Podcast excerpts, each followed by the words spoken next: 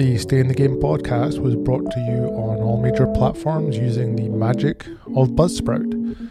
You can see our page at stayinthegamepodcast.buzzsprout.com. That's stayinthegamepodcast.buzzsprout.com. On that page, you'll also find all our social media links. But if you want to contact the show directly, our email is stayinthegamepodcast at gmail.com. Once more, that's Stay in the Game Podcast at gmail.com. Welcome to Stay in the Game with me, your host, Steve. Now, today's discussion is going to be based around how the trauma brain can affect the way you see the world and change how you interact with the world and the people in it. This will hopefully challenge and enlighten you, but I hope it will also help to bring clarity to others in your life. As always, any views and opinions expressed on this show belong to the person or persons expressing them and, unless expressly stated, do not reflect the official policy or position of any other author, agency, organization, employer, or company. Stick around. If you're feeling broken down, if you're feeling like you'll never be the same, Join me because I'm getting back up. I'm going to stay in the game.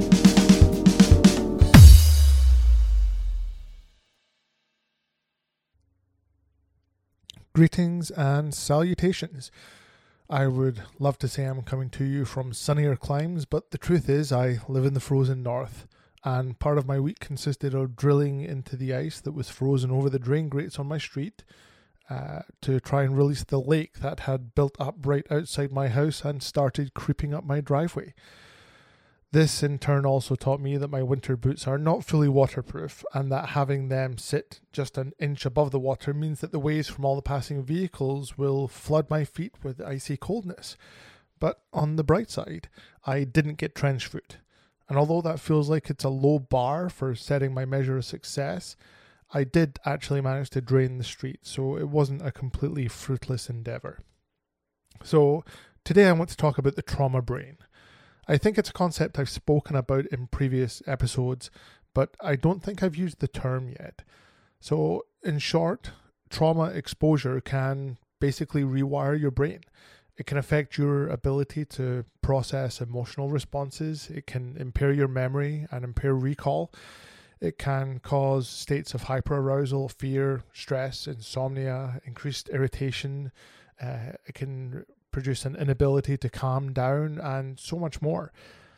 Uh, exposure to triggers or stressors can reactivate trauma responses, and that response can be indistinguishable from the feeling of the original trauma exposure, almost as though your brain has been fired back in time and you're facing those terrible things for the first time all over again it can be debilitating. It can be emotional, frightening, and exhausting. And that's barely scratching the surface. The biggest challenge in my recovery and something I wrestle with daily is improving my ability to recognize these extremes. Now, I've talked previously about dealing with the warning signs uh, of when I feel like I'm spiraling, and that's challenging enough, but this is a whole different kettle of fish because this is trying to act quickly when something suddenly sends you from zero to a hundred in the blink of an eye. Uh, for you, for me, I I usually feel my stomach drop, uh, the color drain from my face, and my whole body start to tingle. Um, I feel like I'm stuck in that thousand yard stare where the, the blinkers are on and I can only see what's straight ahead of me. And if I don't act and break that process, it can really sink me and I can lose hours uh, of my day to it. I can lose sleep. I can miss appointments and completely shut down. Uh, as time goes on, I still have issues with huge reactivity to certain things, but I'm learning through practice to claw back some control. It usually means taking some time, uh, maybe an hour or so, maybe more, to really sit in the circumstance that triggered me and just work through it uh, without letting it take control of me. My only goal during that time is to find enough resolution in that space so that I can leave the reaction behind and continue on with my day without carrying that weight around. It's still not easy, but it is necessary and it's very worthwhile. I would encourage you to make notes when you have these experiences.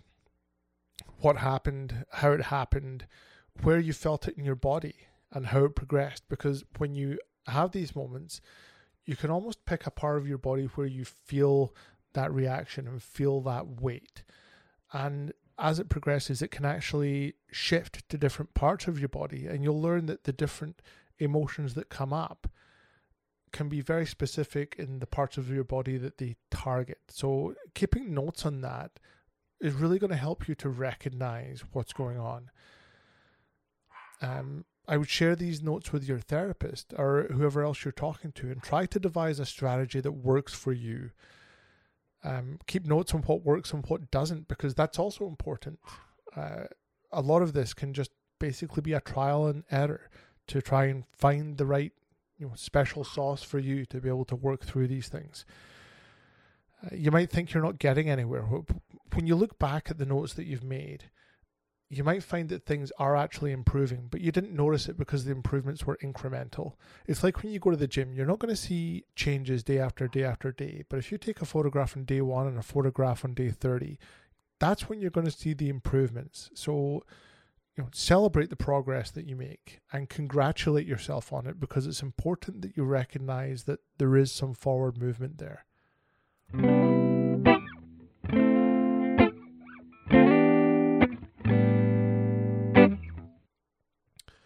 When these, uh, let's call them episodes, happen to me, I feel crazy. Now, I mean, people's perceptions of PTSD or shell shock or any other name that's been used over the years is admittedly getting better.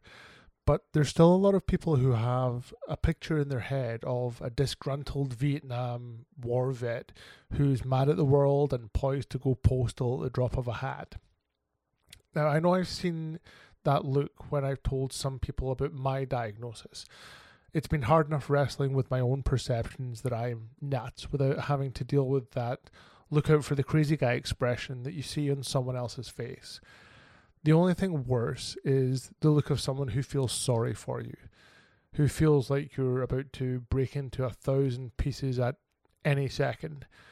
And the trouble with these types of reactions is that I feel obligated to explain to the person that I'm not a raving lunatic or I'm not fragile and I don't need to be handled with kid gloves. I've just been through some things that have changed the way I see the world or the way I interact with the world or my ability to trust people or whatever it happens to be. But remember, you can be polite and give some insight, but you're not explaining yourself or giving this person a medical history. And you're most definitely not trying to justify your diagnosis to them. I know it can be hard, but as soon as I see that confused, concerned, or questioning look on someone's face, I kind of revert to one of my trauma responses, uh, which is trying to over explain everything almost like I'm seeking someone's approval or having them say that I'm justified in having my diagnosis. And when this happens, I need to stop. I need to remind myself that I'm not seeking that person's tacit approval. I don't need them to agree with my diagnosis. I don't need them to know the deepest, darkest workings of my mind. I hope for a little grace and a little understanding from them. But I constantly have to tell myself not to be reliant on that because not everyone's going to give it to you. Again, that comes back to that fear of being judged and trying to control what people think of you. The bottom line is that you can't. And when you start trying to control what other people think, it's a fast track to nowhere, and you're really just setting yourself up for failure. The reality is that most people will never fully understand what it is you deal with, but if they're a true friend and they want to remain in your corner, they should be able to articulate to you that their support is not based on you having to make a case and justify your issues to them. They need to cultivate trust with you. If they can't, or if they won't, I would suggest that someone that you just don't need in your corner or in your life at all.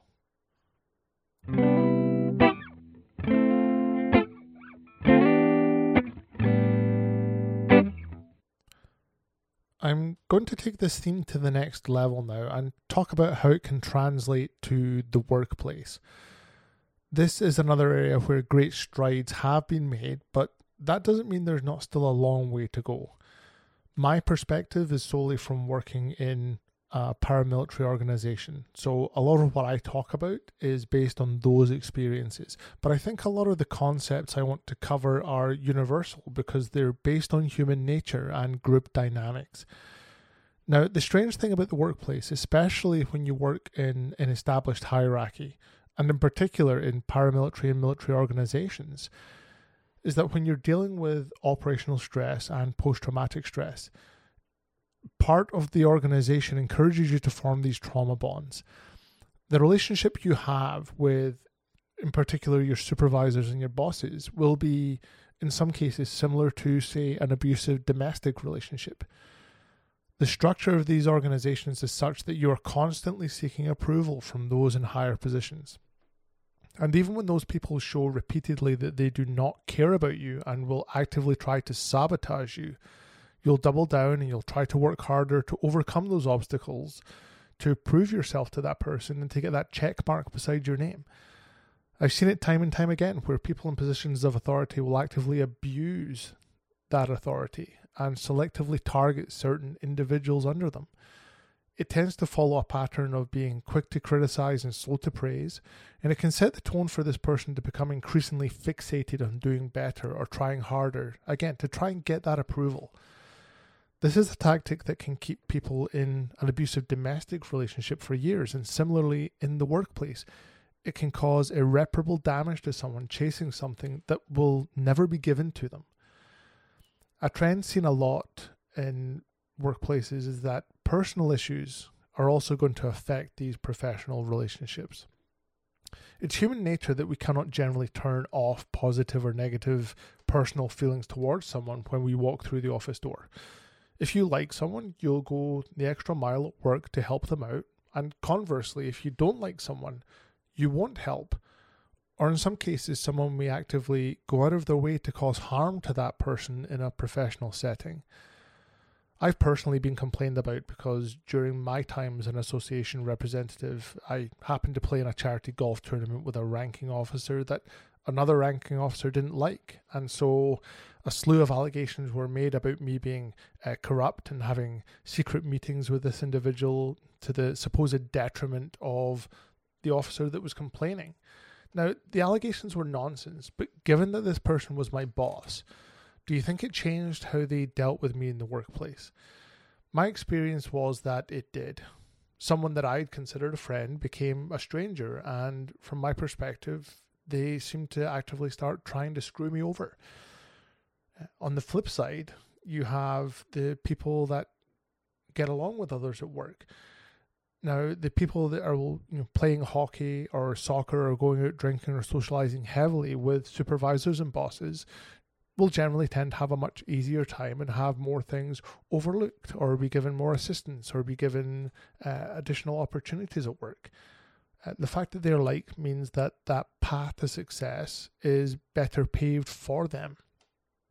The question you may be faced with is going to be this Am I going to compromise myself in order to play that game? The answer is that you shouldn't have to. But unfortunately, we don't live in an ideal world.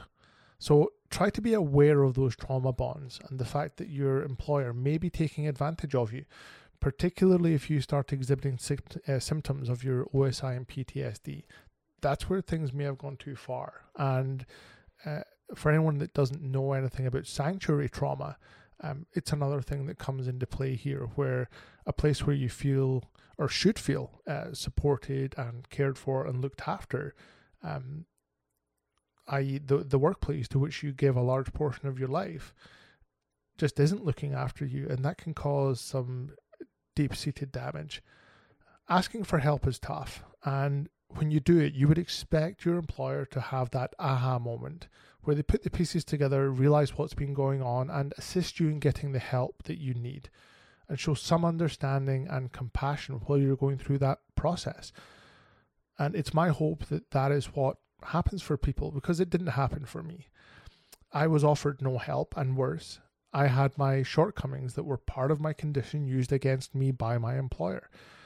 I had a breakdown in front of a high ranking officer who, um, now from my perspective, appears feigned concern and sent me straight back to work, all the while he was aware that he had already taken steps to frame my poor work performance as misconduct, despite the fact that it was a major symptom of my condition.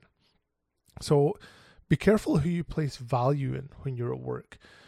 Don't let someone with nefarious intentions manipulate you. And if you need help and ask for it, don't let someone brush you off. Put it on paper, put things in writing, put the ball in someone else's court because sometimes, unfortunately, the only way to have people take action is to make them be afraid of the consequences of their inaction. I wish I'd done that rather than having verbal conversations and trusting that these people had my best interests at heart.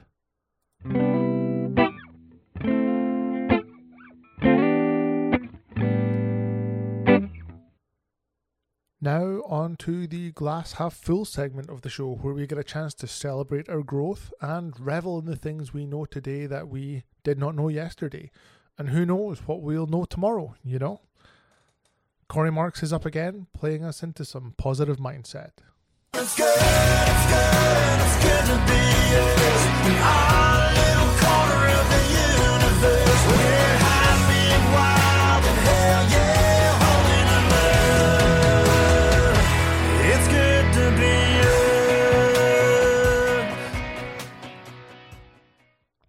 It's good. It's good. It's good to be us. And today we're going to talk about knowing your worth. All the things we've talked about today have an element where you're letting someone else tell you what your worth is. Someone else is deciding if you've done a good job or you've deserved a promotion or you're worthy of their friendship or or or whatever. But think about how you strive every day to take control of that trauma brain we talked about. Think of the ways you navigate everything it throws at you. Think of how you push through to be there for your partner or your children or your colleagues. Your your true worth doesn't come from how they think about you. It comes from how you think about yourself. It comes from the realization that you put in the effort and you fight the fight every single day.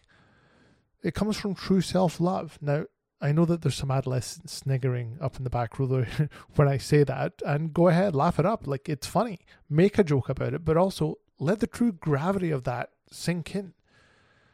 You are, as the meme says, today years old.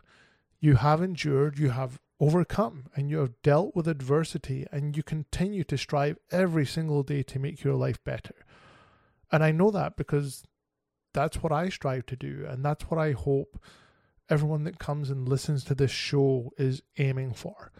And on top of all that, sit back and have a really good look at what you've accomplished. Like, I mean a really good look. No one likes to toot their own horn.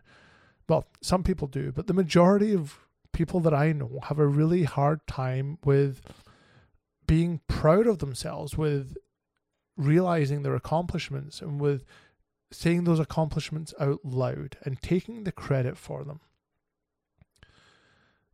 The work you've done is is an example to all the people that look at you and that see what you've been through. So be proud. I have at times been very critical of myself, but 20 years ago, if someone had told me that I'd be in my early 40s, living in a foreign country with two awesome, healthy kids, a fantastic partner, and I'd rediscover my health, my happiness, my purpose, and my drive at that stage in life, you know what? I'd probably say to them, yeah, that's actually a pretty good deal. And nobody, no person, and no organization can ever take that away from me unless I let them. So be bold and speak your truth, especially when you're talking about yourself, and be real about who you are, about what you've achieved, and about what you stand for. Because I'm proud of you, and you should be proud of you too.